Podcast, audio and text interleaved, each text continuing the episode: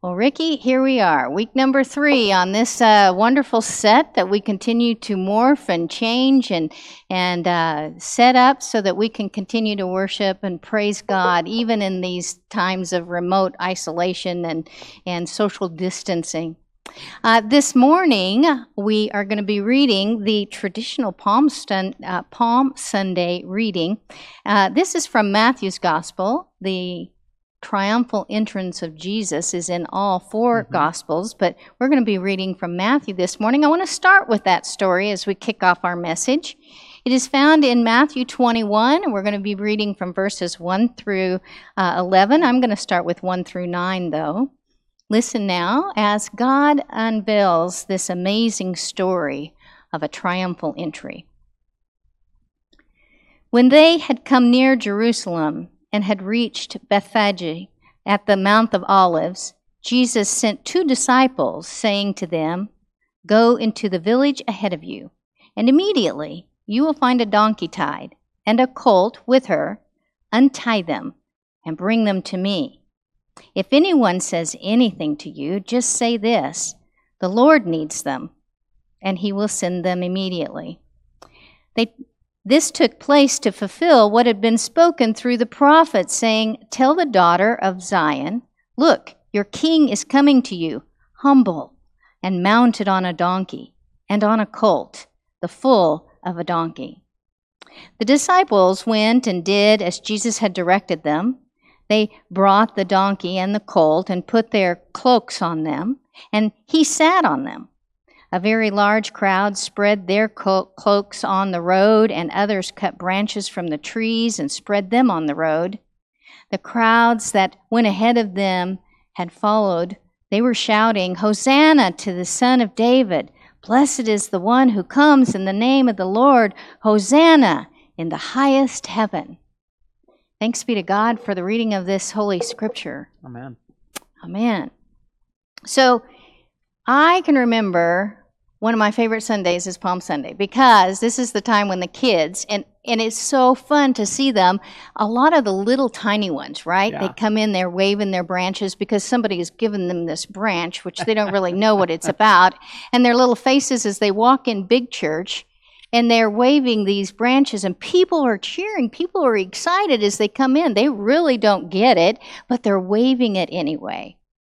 So, can you remember what it was like for you when you came in the church waving the branch? Oh yeah, I loved it. That's one of my favorite Sundays as a kid. I remember waiting outside, and, and you know the children's minister would always line all of us up, kind of in the area right outside the sanctuary, and Right, then distribute palms. And I always thought I wanted the biggest of the palm branches.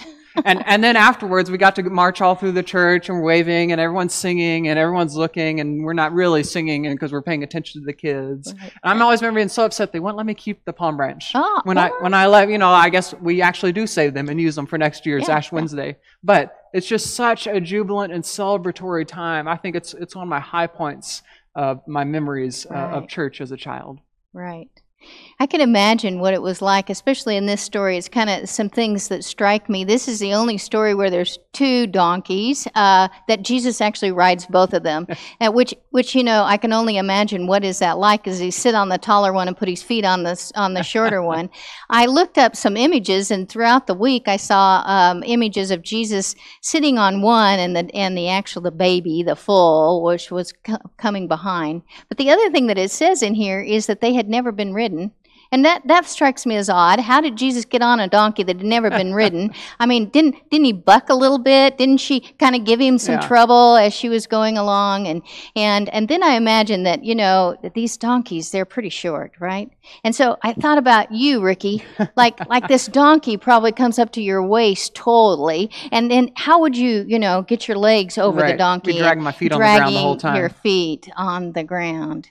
Uh, yes, it was a, a jubilant time. And the people, the children all run around him. They, they, they come up to him and they are waving the branches. They're throwing the cloaks down like they're, like they're paving the way Mm. into the city. Yeah, And then yeah. things begin to change. yeah. Because that's Yeah. really not the end of the story. Right. Where we left off. The the end of the story is this: they're all they're all having the parade and shouting Hosanna, and, and the children are there. And but then it picks up in verse ten. It says, "But when when he when Jesus entered Jerusalem, the whole city was in turmoil, Wow. asking, Who is this? And, and the crowds were saying, Well, well this is the, the prophet, Jesus, from Nazareth in Galilee.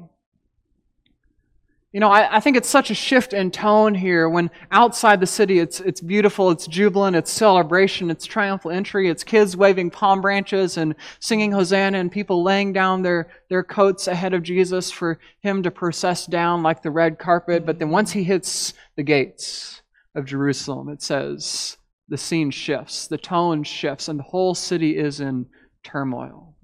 You know where else Matthew uses this word tur- turmoil? A couple chapters later, when Jesus is being crucified, Jesus breathes his last on the cross and says two things happen. Matthew says, when Jesus dies, the temple of the curtain gets ripped in two, and in Matthew, there is an earthquake.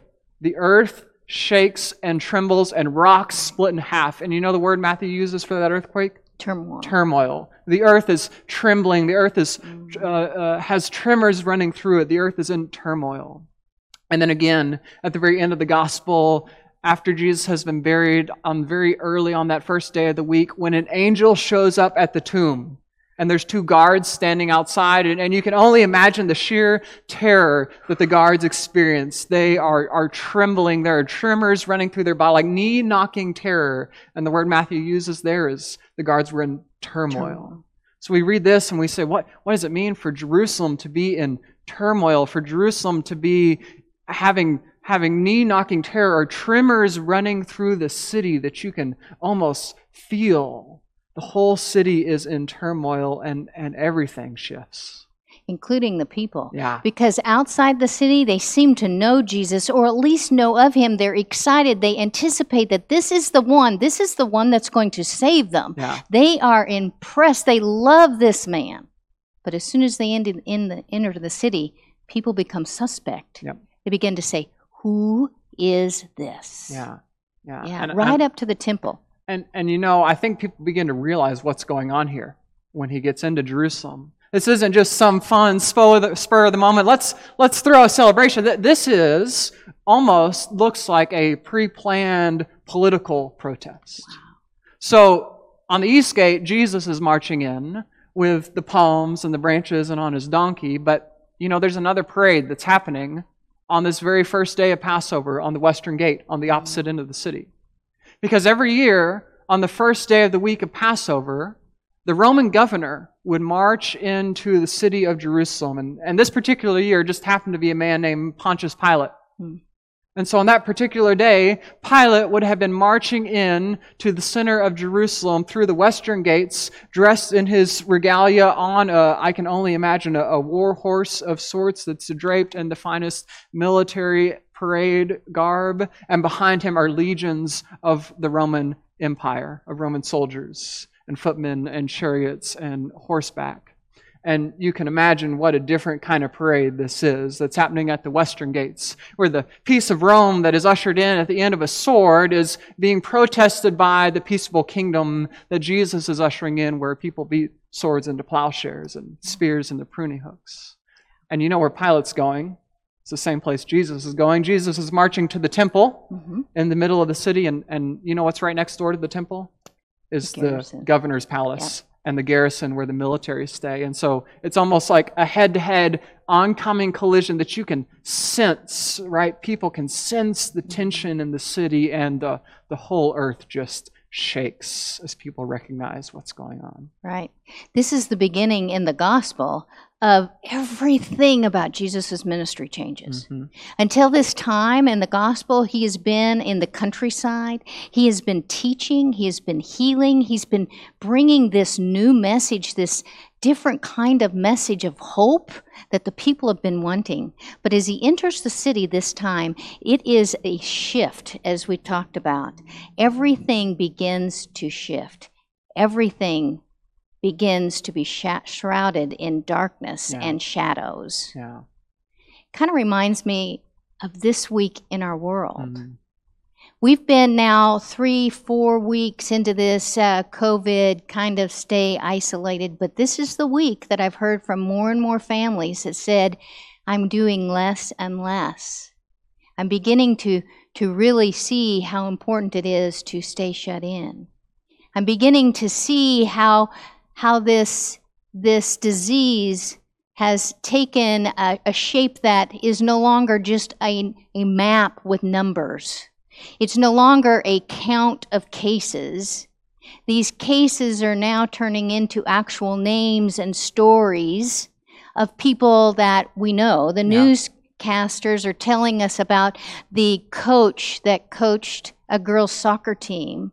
And we hear these wonderful stories, these human stories, and we begin to take real this, this sense of, of darkness that's Mhm. spreading across our land. This is also the week when we get news of not only stories about someone we might not know, but stories about someone we know, and it turns more to a relationship. Yeah. It, it's it's a, a week in which we find ourselves tested, and a week when we find ourselves asking, How is it that we get through this very difficult weeks that lie ahead? Yeah, and that that's the power of this story for me, right? Is because especially in our situation, we, we know that um, things are going to get worse before they get better, right? Yeah. For the first time this week, Cass and I, we, we know people, the two of our pastors in the North Texas Conference, who Right. um, are, are, are doing okay and, and they're being well served by the medical community, but but the coronavirus became real faces of people we know and love. right. And, and we look and we say, what, what do you do when you look ahead and all you can see is turmoil and darkness in front of you? That's right. And I think that's what the core of faith, right? What faith is, is not this set of rose colored glasses. It's not sunshine and rainbows and unicorns all the time. It's not a promise of an easy life, but, but faith is walking with Jesus Mhm. in the midst of turmoil That's right. Towards a place that if you're peering down the road seems awfully God forsaken in some of the days that lie ahead. Yeah. And Jesus knows where he's going. Jesus has told the disciples where he's going. Mhm. We're on our way to Good Friday, some of the deepest, Mhm. darkest, seemingly God forsaken moments in Jesus' life. Right. But faith is walking with Jesus into that, into the turmoil, knowing not only that we're not walking in the midst of this alone, but knowing that Jesus has walked here before us, has gone ahead of us down this road. And that, I believe, makes all the difference in walking alongside Jesus in these uncertain times. It does, Ricky. And one of the things I'm reminded is how Jesus doesn't just let the people watch and observe, he gives them something to do. Even in the upper room, he Yep. gives the, the disciples a meal to cook, he gives them uh, something to do with their time for the days that lie ahead. And so, in the midst of this, even in our own world and our own struggle, there are things that help us live out our faith. And so, I think about the things that we can do each day to engage in our faith. Uh, not only calling upon our friends that we know might be um, in a particular time of isolation and making sure they know that we're still thinking about them, but also some really tangible things like joining a Bible study Mhm. online. There's even this morning, I know a couple of our Sunday school classes have been doing a Zoom session. So to stay connected with your Sunday school uh, class through uh, these online tools is really important during this time. And to staying connected with our ongoing Bible studies that meet on, uh, now we've moved to just Thursday at 9 a.m.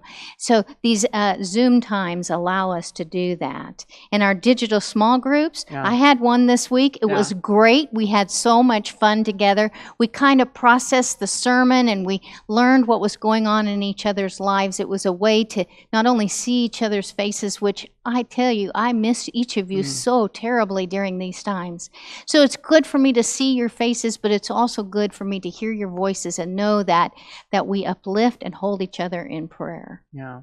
And particularly during Holy Week this week, there will be so many additional ways for us to engage. And so, maybe one of the ways that we engage is by centering every single morning in our devotionals that are coming out from our ministry staff who have, uh, let me tell you, been praying for this church and this community. Many of you by name, day after day after day. We, we so miss getting to see each other in person. And so, this small offering, this small gift from our hearts that might help center your day each day in Holy Week as we walk through Jesus day by day, um, walking towards the cross and ultimately through the cross to resurrection on the other side. Amen. Amen. And later this week, there'll be another opportunity to worship on, on perhaps the most quiet and uncelebrated day of the week, but most holy of all of them Yeah. the silence of Good Friday. And in the midst of that, in that midst of that space where something, nothing seems to be happening, that's when the greatest gift is happening. Yeah. And so we will be celebrating that in a Tenebrae service at 5 o'clock on Friday, like Ricky had mentioned in our announcements. And we hope that you will find time to reconnect with your faith in a very profound way on that day. Yeah. Yeah. This is and this is the way that, that we do faith. This is what we've been talking about all Lent. The walk. How it is we bridge the gap from what happens on Sunday mornings to what happens the other six and a half days of the week. How our faith uh, gets lived out, how we become the hands and feet of Jesus. It's, it's to engage. It's to engage in our personal devotions and in the way that we serve our family and our neighbor. It's to engage. It is. And I think that's the call for us this week in particular, as this is the week that things begin to shift. In the story of Jesus, so significantly, how quickly the shouts of Hosanna turn into cries of crucify him. But also in this world, in the moment we're living in, as the world around us begins to change, to know that in these times of uncertainty, in these times of anxiety, in these times of earth shaking turmoil, to know that we do not walk this road alone, but that we walk alongside Jesus, who most certainly is taking us towards a cross, but through death, always to new life on the other side. Thanks be to God. Thanks be to God. Amen. Amen. You know, friends, during during this time in worship, we uh, normally would uh, pass our, our offering plates, but since we can't get our offering baskets to each of you at home, I, I want to share for just a moment a, a testimony about the radical generosity of this community at work. Uh, Three or four weeks ago, when uh, we first began to pivot and transition into this new season, one of the things that we immediately knew is that we wanted to be able to serve our neighbors who are on the financial edge well. Uh, during the year, we always operate our Sunshine Fund, which is supported by special offerings and offerings left at the communion rails on the first Sunday of the month. And that's what we use when a neighbor comes in the door and maybe they need help paying a utility bill or a little bit of gas in their vehicle to get to a doctor's appointment or a, or a job interview. Uh, on a normal year, you know, we, we, we are blessed to receive uh, somewhere between ten, twelve thousand dollars in gifts that we then give out to support our neighbors on the financial edge. And over the past three weeks, we have received what we normally receive over the course of a year, ten to twelve thousand dollars to help support our neighbors who are on the financial edge in this season. And I just want to say thank you for the incredible, heartfelt compassion and generosity of this community at work. You all are committed in so many ways to helping us be the hands and feet of Jesus. And because of your radical generosity, we are so well positioned to serve our neighbors, our friends who are in need on the financial edge during this season. I want to encourage you as you think about ways you give to the church to continue to give generously financially as you're able. And in particularly during this season, I want to encourage you to make those gifts to our general fund. The undesignated gifts to the general fund is the ways that we support all the ministries of the church. So it's not only how we're uh, uh, keeping our stage lights on and, and our tech working and helping making worship happen on a Sunday morning, but it's also how we're supporting our administrative staff who has been working tirelessly behind the scenes to help keep our church running and operating and serving our neighbors. It's helping support our ministry staff who uh, help put together incredible things like our Decatur Cares mobile food pantry where we mobilized many, many of our young families to put food into the hands of 135 families yesterday. Families who are on the edge of not knowing exactly where their next meal may be coming from this season. I want you to know beyond a shadow of a doubt that every time you give to this church, you are making a difference in the work that Jesus is doing through us, even in this strange, anxious, and uncertain time. I would invite you, whether you give online or whether you drop a check in the mailbox and send it to our P.O. box, I invite you to continue to give generously so that God might work through us. My friends, would you join me in prayer? Holy God, we are so grateful for the many ways which you have richly blessed us in our lives. And we offer simply a portion of those gifts back to you today. God, we pray that you might bless those, that you might multiply those, and that you might use them for the building up of your kingdom, of your peaceable kingdom of love that conquers even the greatest forces of anxiety, uncertainty, and death. That through our gifts, you might work resurrection. We pray in Jesus' name. Amen.